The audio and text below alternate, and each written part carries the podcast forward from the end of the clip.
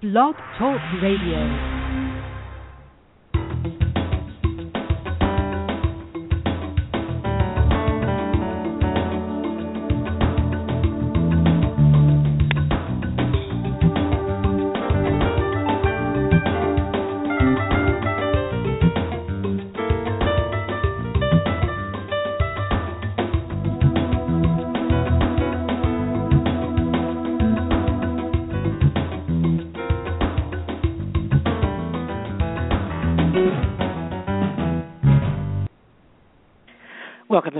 Radio, where we talk about all sorts of things like technology, business, politics, and culture.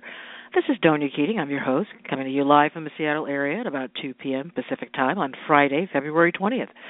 Listeners, uh, dial 646-378-0261. It'll patch you right in for live on-air questions or comments.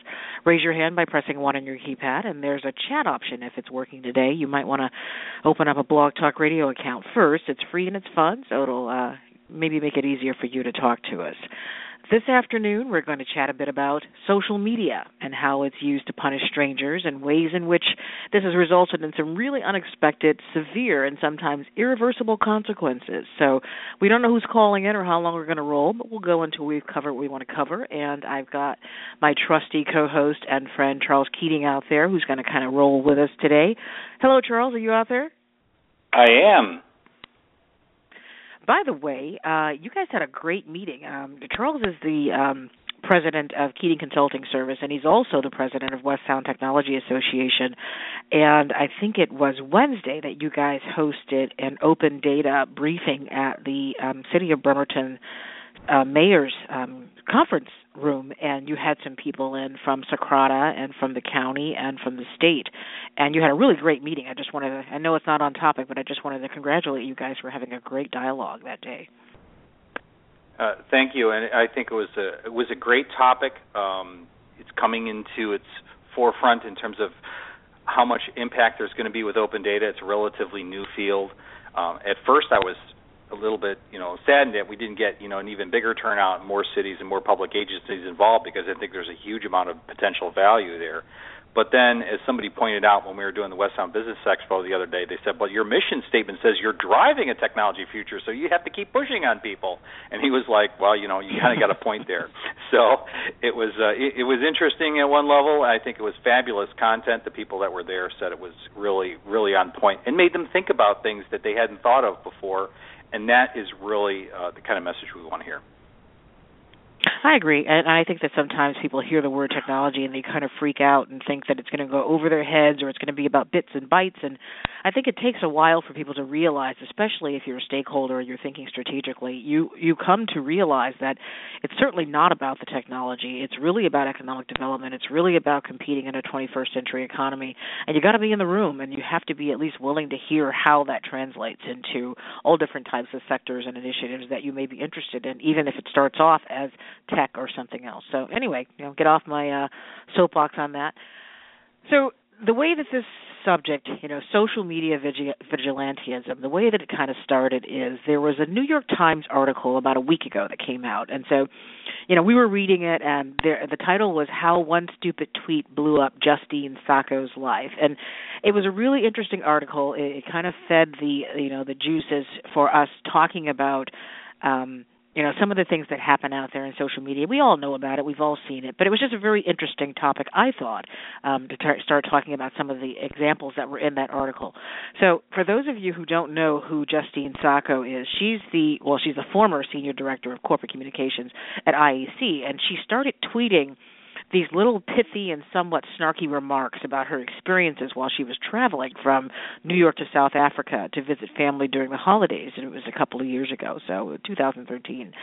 And she gets to the final leg of her trip to Cape Town, and she tweets, you know, going to Africa, hope I don't get AIDS. Just kidding, I'm white, you know. And so she's feeling pretty satisfied with her cheekiness at this point, and she's walking around Heathrow for about 30 minutes or so, and you know nobody replied. So it goes back to that whole, you know internet Twitter, Facebook, whatever, look at me, you know, this is really for the, you know, the validation and the affirmation and aren't I witty and aren't I interesting kind of thing.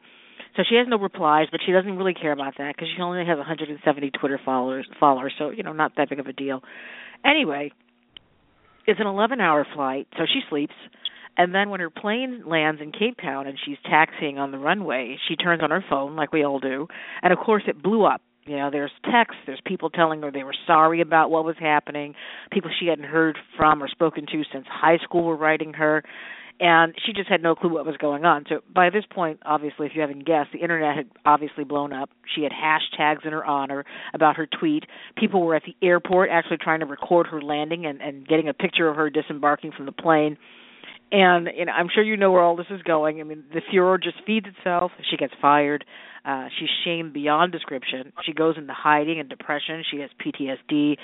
Um, she loses her job and there's an odd glee that that she's going up in flames here. So you know, very few of the people that are calling for her crucifixion really even know her or care about her. They don't care about the context uh, of what she uh, was really saying. And and it, to be sure, certainly not going to defend her comment. It wasn't the brightest one to make in the first place. But you know, it, there's some arguments about whether or not the punishment fit the crime, and and no one seemed interested in stopping the train wreck, you know, as it went off the track. So you know, Charles, I wanted to just kind of stop for a second and talk to you about that and what you think about, you know, her story uh, in general, but in you know specifically, um, you know, just the idea that people are piling on and and one small you know mistake can lead to just a really egregious 15 minutes of fame. Yeah, I think she got her 15 minutes of infamy. I, I would put it as and I was reading a little bit about the tweet and what she was saying, and it's like, you know, first off, IAC is a fairly large corporation, and you know, her position as senior director of communications, you know, this is this is a C-level type, you know, position within a commensurate salary. You would expect somebody who's in policy and director of communications to, you know, be a little bit more sensitive. I, I think the thing is you can't there there's we're kind of half in and half out of the box part of it is we think we're just kind of pre- tweeting our private thoughts if we only had 100 followers but if you're in a position with a large company somebody might go you know look what so and so is saying. You know that is a racist comment. And you know should a person in a position of authority make that kind of comment? And the answer is no they shouldn't. I mean, there's a difference between saying something privately to a friend at a dinner or something and saying something on Twitter or Facebook. You know that's like writing it on a postcard and sticking it on the bathroom wall for anybody to see. And i think people have to the, the mentality is not quite there yet in terms of how we use these tools.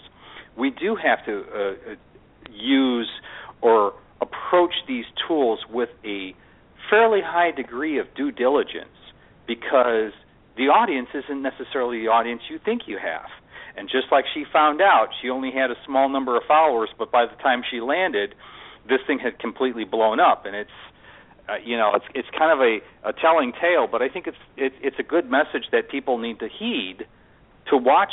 I, I think what they're saying. I mean, if she felt this way um, and she took it as a joke, the problem is you know emotion doesn't always translate in writing. So sometimes, uh, you know, we found this to be true in so many situations where somebody says something and you don't know exactly how they intended, it, some sort of off-color joke, but if you're not there with them in person to kind of go, haha, okay, that is kind of funny, or maybe that's kind of inappropriate or kind of rude, but people can move on. But when it's written down, stuffed on the wall, it's kind of a different thing. It kind of lays there all by itself and festers. So I think that's how this situation happened, and, and, and it blew up in her face. But I was going to also say, I think, given her position and working in, in media and relations, you would have thought that she would have probably been more prepared to be able to deal with that kind of backlash, or she should have she kind of should have moderated her comments. You know what I mean?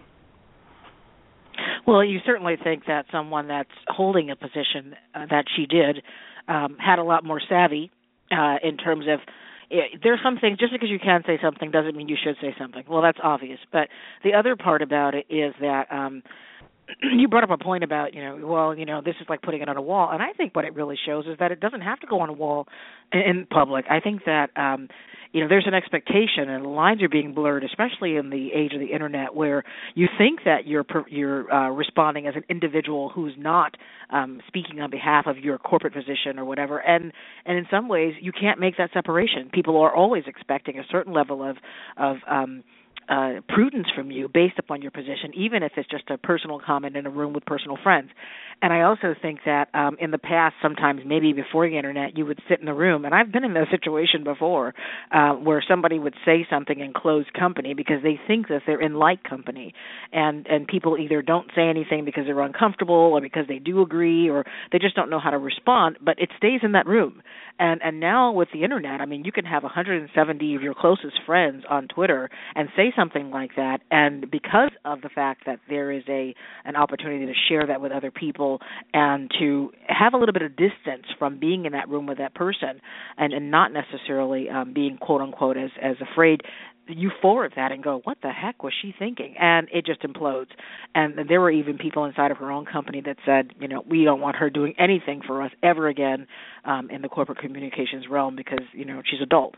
So I mean, there's that one side of the story, but then there's the other side of it where, you know, here's a person that ends up hiding um, and and can't find the job for years. She loses her job. She goes into depression and PTSD, and you know her family, you know her relationships with them are strained, and so there's still that that that other side about you know how far can you go and when is it too far and and people that have no uh stake in the outcome or no vested interest in what happens to people afterwards because you're not necessarily anonymous but you're very um distanced from that human being. And and so there's an aspect of the internet that dehumanizes other people and allows you to do things to them that you wouldn't otherwise do to them if you were sitting in a room with the opportunity to tell them that you didn't like what they said and have a conversation about it learn that that was just a stupid oops and then move on from there and so it's if, you can you can see both sides of that. If if the rule on the internet applied, let he is without sin cast the first stone. They certainly are a lot of sinners casting stones, and I think that's part of what you're saying is, and there's no filter on the internet. You know, it's like um, think of like a, as I think if if we think about it as like shouting a comment into a quiet auditorium and letting anybody just jump in and say something as the anonymous voice, that's how I kind of see Twitter sometimes and some of these postings on social media. You know, you can hear you you you know it could be a thousand voices all talking, but the difference is with voices if a thousand people were talking all at once you couldn't hear anybody with the internet, with with social media and tweeting, there can be a thousand people talking, but then you can focus on any one person you want to listen to and hear something, and then in response, people can talk back to that person, you know, who are part of the feed or part of the social circle of stuff, and that's where, you know, we're not really prepared to deal with, you know, we're we're not really using these communication tools necessarily in the correct way, and I think that's why, you know, her comments were obviously inappropriate, but the point is, you know, it, it, it blew up. There's the other side of it too. Okay, so say you know her comments were stupid and she lost her job over it. The difference now is it becomes the scarlet letter. In other words, mm-hmm. she will never go into any other position where she gets an opportunity, regardless of her skills, regardless of whether she's learned her lesson or not. Um, that is kind of sad because we're finding more and more reasons why you know person X is not appropriate. And you know, and again, the people casting stones half the time they're just as flawed. They just have the opportunity to say something um, about somebody, and it's there's there's definitely a negative feedback loop there it, it tends to be more negative than positive, and that it seems like it can tear people down. I, I guess I, the, maybe the flip side of it is, you know, sometimes something happens where it gets a positive buzz or spin, and you know, the elevation goes the other direction. You know, whether or not something is warranted or not, uh, you know, buzz can help drive something um, that may or may not be be um, would get that on its merits. So yeah, I guess well, certainly an example ways. of that would be, um, you know, the, the 15 minutes of fame, where you know, and you're right. Yes, it works in both uh, directions, and of course, nobody minds when they take a, a really cute video of their kid singing some song, and then all of a sudden, you know, the next day you're looking at it in Yahoo because it started off as a YouTube sensation, and you're sitting there scratching your head thinking, how did this become news? You know, so yes, that that happens as well. But you know, I think about um, the article itself was about social shaming or social media shaming, and the reason why we chose the term vigilantism was because in this particular, I mean, there are other stories that we're going to talk about today, but in that that particular story, I think the the line for me is, I mean, should you make a stupid comment and ultimately pay for it, especially if you're a communications uh, executive and um, you made a comment that was clearly racist, even if you didn't really mean it that way, because obviously more people you know, whites aren't the only you know they're not immune from AIDS but neither here nor there. What really struck me as you know uh, uh, beyond the pale is when someone actually got to the point in their minds where they felt that it was okay to go to the airport to wait for her to get off the plane so that they can take a picture of her and capture her emotions or her her visage as she dealt with this you know hell you know ring of fire around her internet ring of fire and then to go back and put that up on twitter and go here she is she's arriving. I mean for heaven's sake she's still an individual. She's not a public figure. Um she's a private citizen and so there's that line you know the vigilantism where we're going to get her for saying the wrong thing where it kind of crosses the line and people start to invade your privacy and give you death threats and and all kinds of other things that they feel that they're entitled to because something went out on the internet. And that's that's the that's the point for me when I think it was just a little bit bizarre. Um you know certainly tweeting and calling for her resignation and you know how stupid or whatever. I mean it's not something that you want happening to you and it's and it is a little bit um harsh but you know somewhat understandable. But the whole bit about you know stalking somebody and showing up at the airport eh, just a little weird for me. So anyway yeah uh, another that, story I think that article, exceeds the pale. Yeah it, yeah, it was just and, too weird. So another story in the same article was about Lindsey Stone. So she was somebody from Massachusetts, and this is somebody who goes to visit Arlington National Cemetery's Tomb of the Unknowns. And she stands next to the sign that says "Silence and Respect," and she pretends to scream and flip the bird. And so her and a coworker, you know, post a picture on Facebook because they had this running joke going about disobeying signs. So, you know, they stand in front of a no smoking sign with a cigarette, things like that, and they document it. So that's kind of the context for them.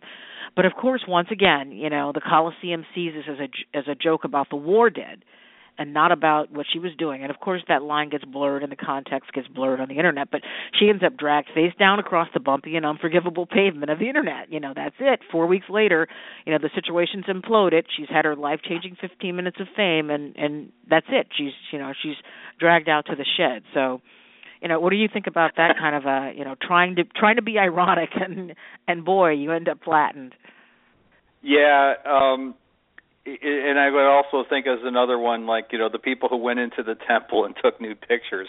I mean, it's just like all these different people that do things. I mean, people are going to do inappropriate things. Um, there's a fine line with humor, I believe, in that you you know, in order to get the context of the joke, you kind of have to be in on it, and sometimes that humor could fall flat like okay we're going to pretend to you know disobey this rule as a way and i i think there's a there's a healthy character to saying you know sometimes we have to you know find a way to say you know we're we're not going to obey x for some reason because i i think we have to have a healthy balance between authority and authority having respect for people too. So i think they were trying to play in that dynamic. But again the thing is we we don't have the feedback mechanism we we used to have in place. Like where where somebody wouldn't say something to somebody in their face but they feel like they can you know write the letter and post it on the postcard or write it on the bathroom stall. But they're not going to face their accuser and say that same thing because then they would feel the same kind of social media pressure saying to the person they're accusing something of you know hey i'm judging you. Okay now i get to judge you back because we're in face face to face person you know but when you're a not you know when one person one way can say something in judgment of another that's when we have to be careful about how we cast these judgments. And i think another thing that kind of comes up is you know to me the kind of the whole troll theory there are a fair amount of people out there that have no issue with you know attacking and uh, you know acting as kind of the internet trolls. And I think it's kind of a, it's kind of a social phenomenon in that you know people lack a certain amount of empathy for others, and I don't know if that's driven because of our culture and kind of different trends and things that have happened, but I think it, you know it's at its root it's a lack of empathy. What would you do if you were the, in that person? You might not like what they did, but would you want to see them destroyed over it? Would you see it as a minor infraction and something that's pretty trivial, or is it something that you know is such a heinous offense that they need to be you know lose their career, lose their lives, be stalked, be threatened? Uh, you know, I think people don't get the feedback system where there should be some appropriateness obviously when somebody does something wrong, we've all made mistakes. What is does the punishment fit the crime, and what is our reaction to that? Um, sometimes we have to raise the bar a little bit. I mean, we we don't want to we don't want people uh, to you know to act with you know racism or uh, you know contempt towards others um, just because they're different.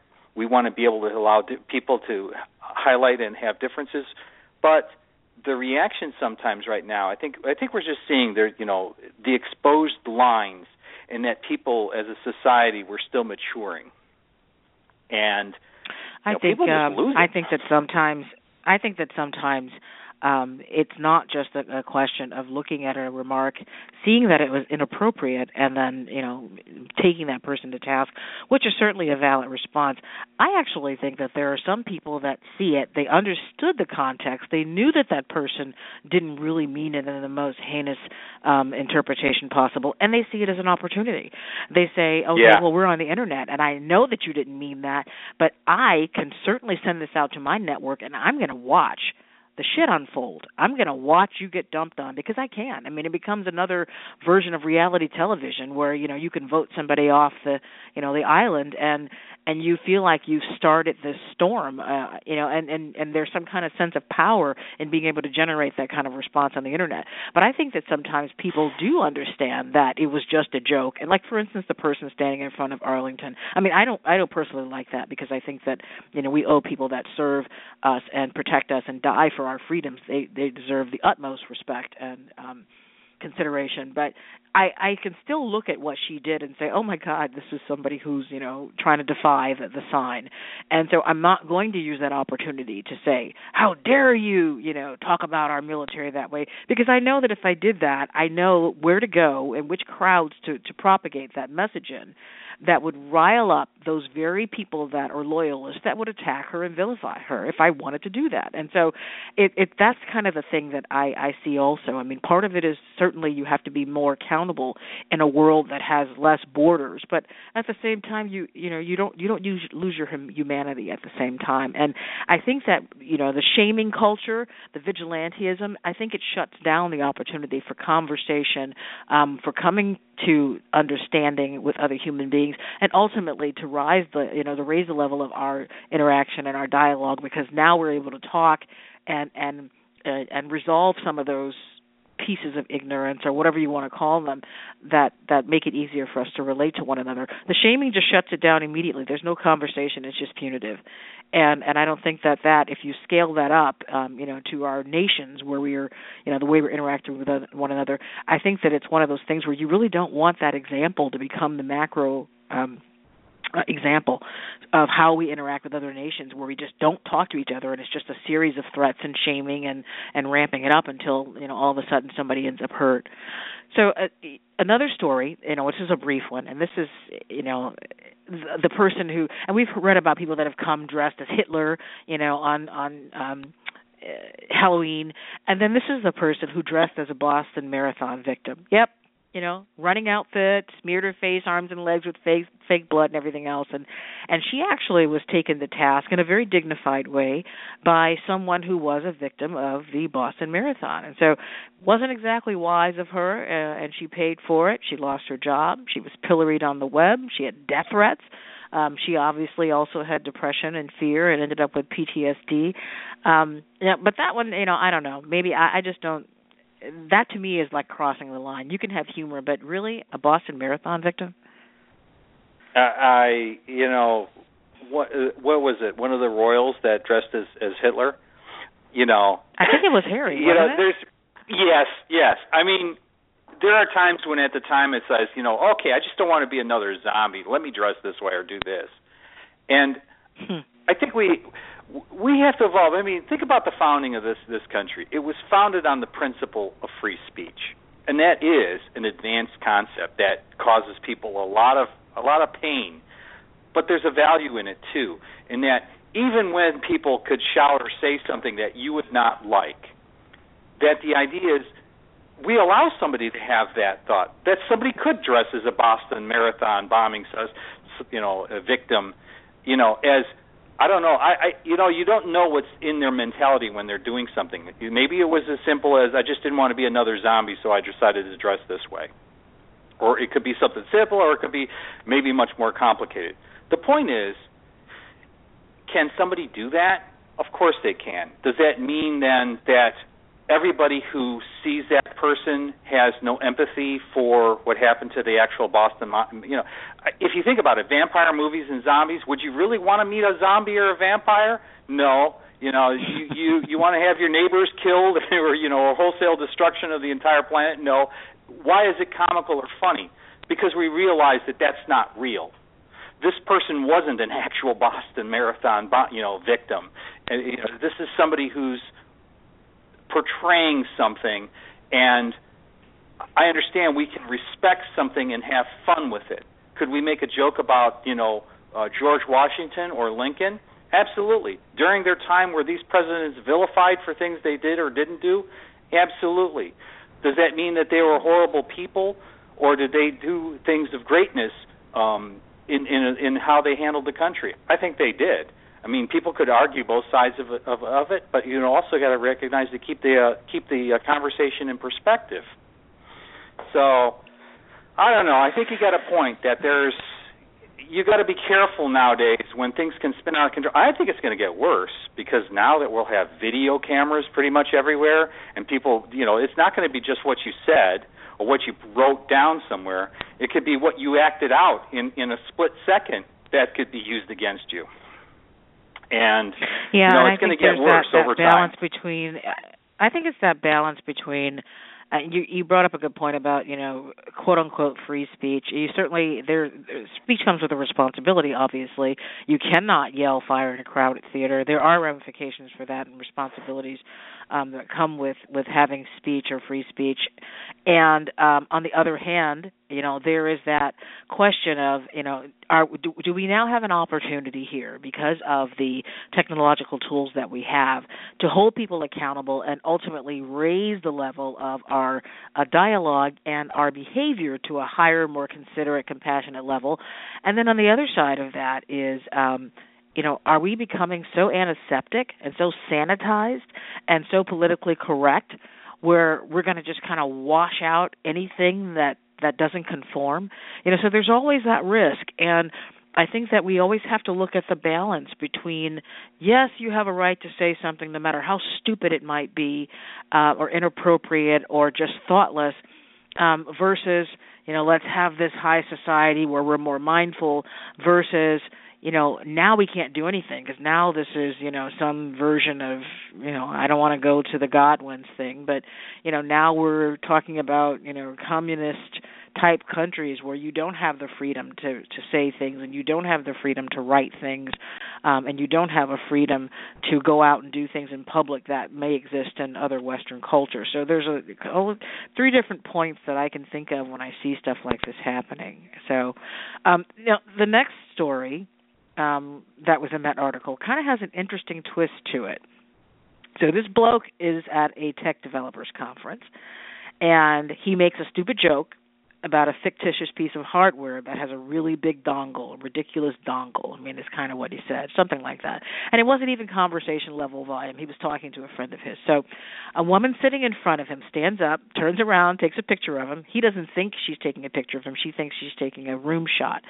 So she goes on the Twitter and she posts it you know his picture with a comment about how the joke is part of the gender problem in the industry and that it's a toxic male dominated corporate culture et cetera et cetera et cetera. So this guy and his friend get taken into a room 10 minutes later after that to explain themselves and why they did what they did. He's fired 2 days later. He's terrified. He's crying because he's got a wife and kids. And you know he had this joke that somebody decided was you know worth shaming him over with 9,000 people or whatever it was she had on her list. And um you know so that's what happens to him. So but here's where it gets interesting. So the woman who took the photograph you know she started to experience the wrath and the backlash of the crowd herself because the guy who lost his job went and posted about it on Hacker News, which is an online forum that's popular with developers. And so, of course, now the other side, the men's rights activists and anonymous trolls started bombarding her with death threats on Twitter and Facebook. Somebody tweeted her home address with a photograph of a beheaded woman with duct tape over her mouth. Um, she ended up couch sur- I mean, that it's like wow. She ended up couch surfing for the rest of the year as a result of this, and then her employer's website went down because you're dealing with you crazy geeks. You know, no opinion, no, no, uh, no offense, Charles, but you know, someone oh launched God. a um, D- you know, a DDoS attack you know, overwhelmed the site servers with repeated requests, and then her employer was told that the attacks would stop if she was fired.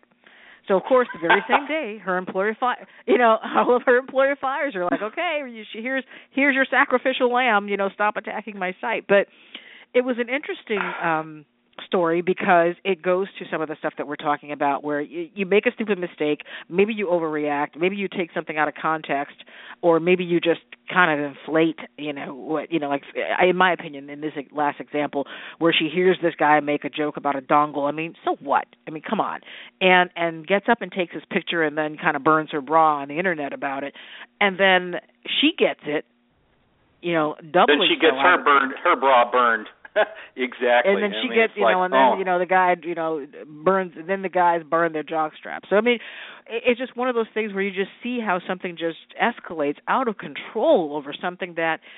What if she had just turned around? I mean, if it was really offensive to her, what if she had just turned around and said, "I don't appreciate what you just said. It wasn't funny and I would appreciate it if you and your friend would refrain from those jokes in the future. Now, maybe they would have said F you and it would have escalated anyway, but maybe it just would have been something that was done. That was it. But it wasn't enough. I mean, she needed to shame. She needed to go out there on the internet and she needed to be the vigilante that, you know, punished them for it and made sure that everybody else knew. And then of course maybe there was a little bit of look at me, hear me roar, you know, and getting the approval from all of her friends. And so because of that, that, whatever that is, yeah, it backfires. You know, because I know if it had been me and I was sitting there and I do a lot of tech stuff, and of course, I mean, being a woman and of course being a woman of color, I'm always the odd one in the group.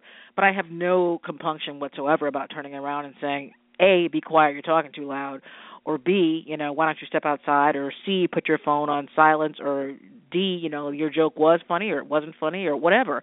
I mean, it's just another opportunity, like I said, to engage people instead of trying to find a way to to stick it to them.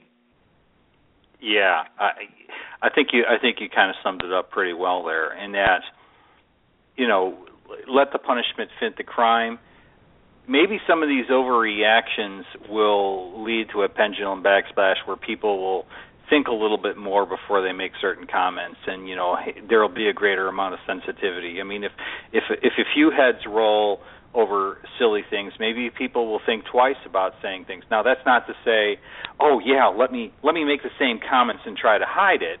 Maybe i should just think more about others before i you know slap on the comments sometimes these things are are pretty funny or ridiculous and I don't want like you said I don't think the goal is to make everything antiseptic. I think that the goal is to uh, have a space for humor but also have this have a space for humanity. You know, we have to have both H's. so, you know, some humor, some humanity. I think the two can support each other as long as we're not using that as an as as a tool like you say, to attack or punish people. I think that's where it maybe goes over the line is when you you actively try to okay, yeah, I'm not, I I didn't like this, but let me try to focus uh, as many of my friends on you know destroying somebody or something because I didn't like that particular comment.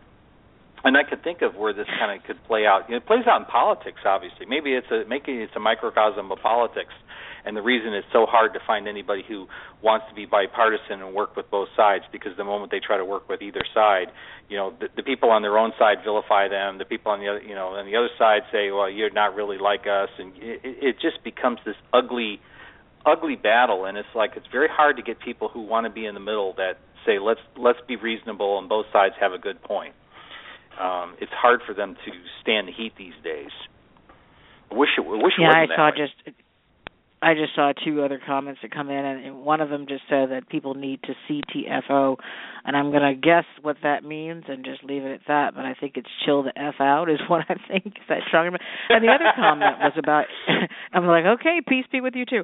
Um, anonymity is is another comment that said, you know, they said that they think that it has some role in it, and I I I think they're right. I mean, there are some people that are anonymous, and we've had a show about that years ago, which maybe you know we can talk about that some other time. But again, like I said earlier, many of the people we're talking about posted on Twitter or the internet, they were open. I mean, when they were going after their targets, they had names, they had accounts. You know, it's not like you know the guy that shows up at the airport to take a picture. He's not hiding. You know, he's not trying to be anonymous. He's there, and and so you know a lot of these people maybe they have handles that aren't easily identifiable, but they are certainly not necessarily anonymous. Um, and it just kind of gets back to the obvious part to me about thinking before you post on the internet. It doesn't always matter what you mean.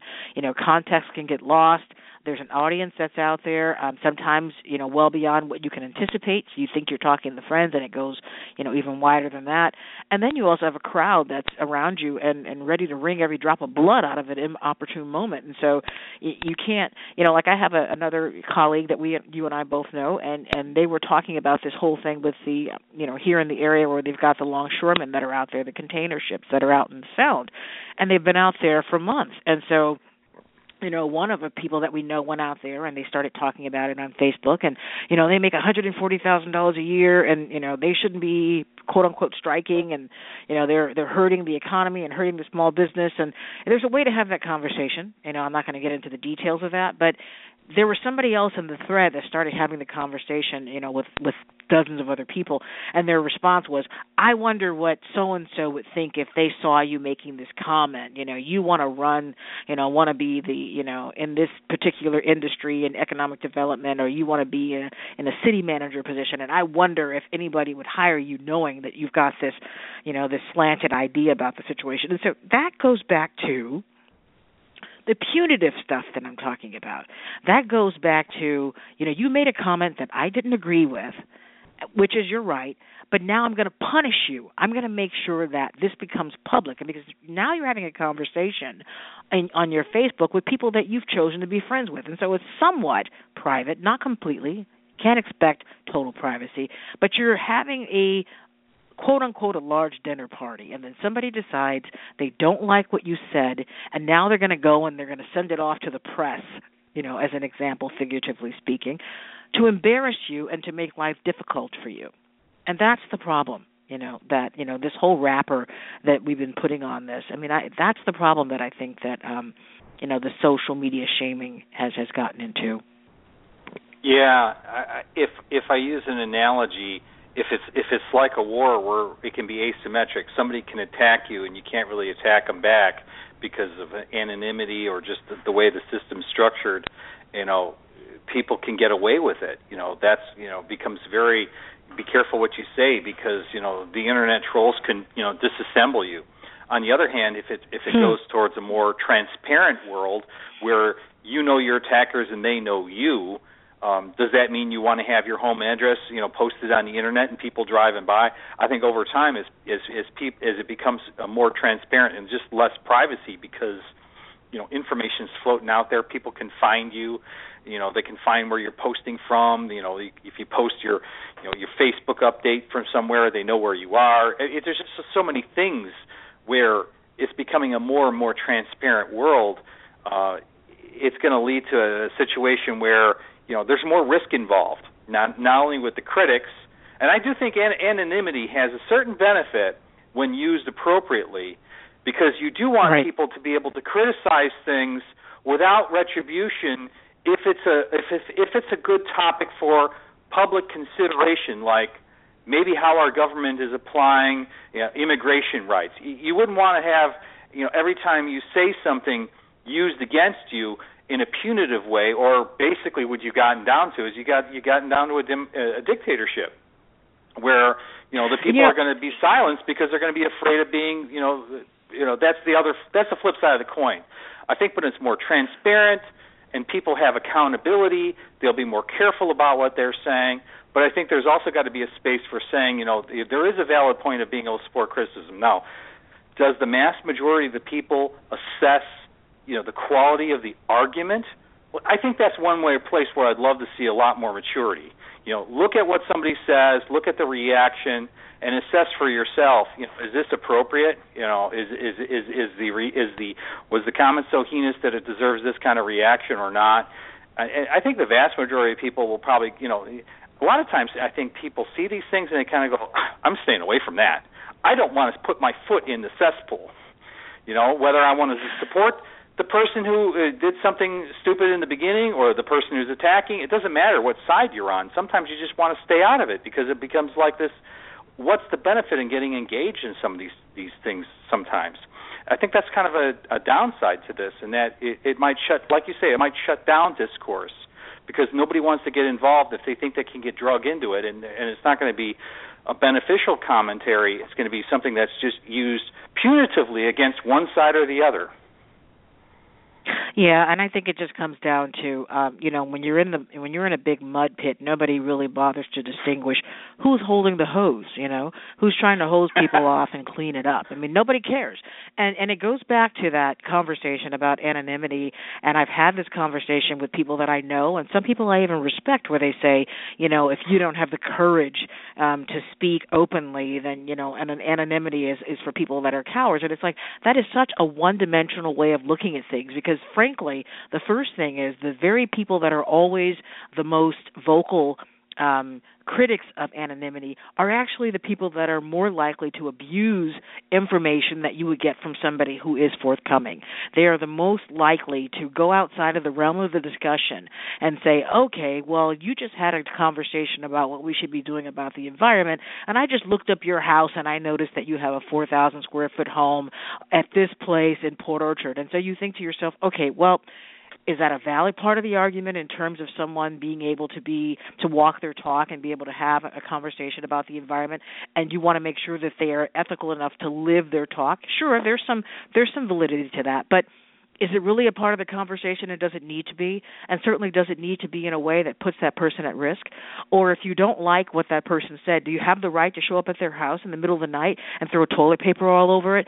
So it's it's sometimes you know the anonymity is not or about worse. lacking courage it's it's it's about trying to keep the conversation honest and on point and frankly to keep maybe yourself out of jail because if somebody shows up at your house to do something you're going to snap their neck you know you don't want some crazy person coming after innocent bystanders that may be in your office setting or in your home setting or wherever you are because you were making a comment and participating in you know the free exchange of ideas in an open forum. And i, I just think that sometimes people forget that you know there are human beings on the other sides of these these keyboards and even though you don't agree and even if you passionately disagree it doesn't give you the right to go on fishing expeditions about all aspects of a person's life in order to have an ob- an argument or a discussion on the merits. And i think that's where we kind of lose out. So if we had a society where people knew how to behave, would more of us be ma- transparent and not be anonymous when we're having these discussions? Of course.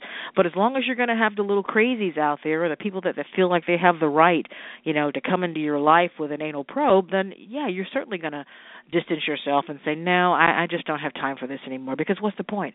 I can go and do something over here and make a difference, or I can sit here on the internet arguing with you. And so that choice is very clear, at least to me. I, I think I think a lot of people have tuned out because they they don't want to hear the ad hominem arguments. I mean, it works. It it works because you know if you if you denigrate somebody's character, you, you undermine their argument, and it has nothing to do with the quality of the argument. That's the downside. They can look at is this person making sense when they're talking about X, but then they turn around and say, well, you shouldn't listen to that person because he's X.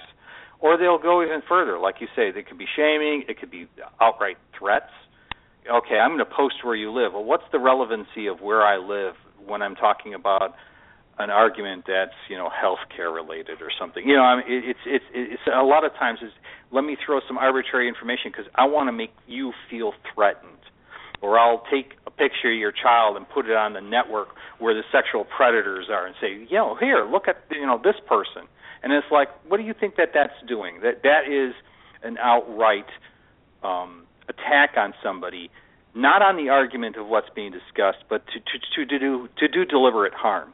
And I I don't have a lot of you know truck with people who try to do that kind of stuff because it's it that diminishes the quality of our ability to discourse and discuss topics. You know if we if we can't discuss topics without resorting to threatening one another you know that's that's a, that's a sign of mental illness in my opinion when people do that kind of thing uh, not to laugh and make light of mental illness, but yeah, I mean, there's a whole other subject that I'm going to be talking about in a show um, probably the next week or beyond that. It's about the uh, sociopath next door, and it was uh, kind of a, an offshoot of a conversation that we had with someone that we've known for a very long time, who's transitioned in their career from, you know, uh, they're still an, a business owner, but they've actually uh, moved into ministry and being a chaplain and dealing with, you know, end of life stuff. And so I'm, I'm looking forward to that conversation about sociopathology, but and how it's not it, it's actually a, a lot more um ubiquitous than it is um you know the the, the ice outliers and everybody wants to think of like you know the bundys and and so forth of the world. And so this whole premise is that hey you know there are a lot of different um soci um sociopaths that live amongst us in everyday life doing things that are a lot more mundane. Um and so um the other comment that I wanted to make is you were talking about you know people taking things and putting them on sites and punitive things, and you know a good friend of ours even had a situation like that where they were debating someone on the internet that this person they never agree with one another, and so as a result of that you know it started spilling out into their 3D lives where you know one person account eh, you know encountered the other person at a grocery store or someplace in public and they were just you know kind of rabid about that, and then they made a comment on the internet that was kind of a line from West Side Story about you know why don't we meet in the parking lot at midnight with pitchforks and knives or whatever, and it ended up in a lawsuit. You know where somebody was trying to get a restraining order, and it, and so everybody that read that thought, wait a minute, that's so obviously from West Side Story. Did you really drag this person in the court over that? And now it's a public thing. And so their response was, "Well, I didn't know. I thought that this person was really going to harm me because, you know, quote unquote, they have a beautiful mind," which goes back to, you know, the movie about somebody being insane and so you know here's it's like a pattern of throwing digs and and insults back and forth at one another um and and finally you find a way to get that person but good and then you drag them in the court and yet you know here's a person love her to death she's a great person but she's very much out there um, on the internet arguing with people, you know, sometimes violently and viciously, um, calling them out and using personal information against against them. And then all of a sudden, somebody finally kind of shoots her back a bit of her own medicine, and then she, you know, she's terrified, quote unquote, and then drags somebody in the court. So it's kind of one of those examples of how people um you know go overboard or benefit from deliberately misunderstanding you in order to get you know an upper hand on something. So i, I think i've kind of gone on long enough about the subject and i'm done with it. Unless you've got something you want to say charles. No i think we spiral spiraled down the rabbit hole far enough. Maybe it's time to spin out. All right, that sounds good to me. So I will uh, go ahead and, and wave my hand and say we're done for the day. And uh, thank you. Thank you for everybody else for tuning in this afternoon. This broadcast is going to be a podcast shortly here. You can find us on iTunes as well and follow us on Facebook backslash STR8 Talk Radio, Sam Tommy Roger, the number 8, and Talk Radio. We took a short break on the show, but we're back, so don't be a stranger. Let us know about interesting topics or people you want us to talk to. So this is Donia and Charles signing off at about 2:47 Pacific Time on Friday, February 20th. We'll see you soon and have a great weekend.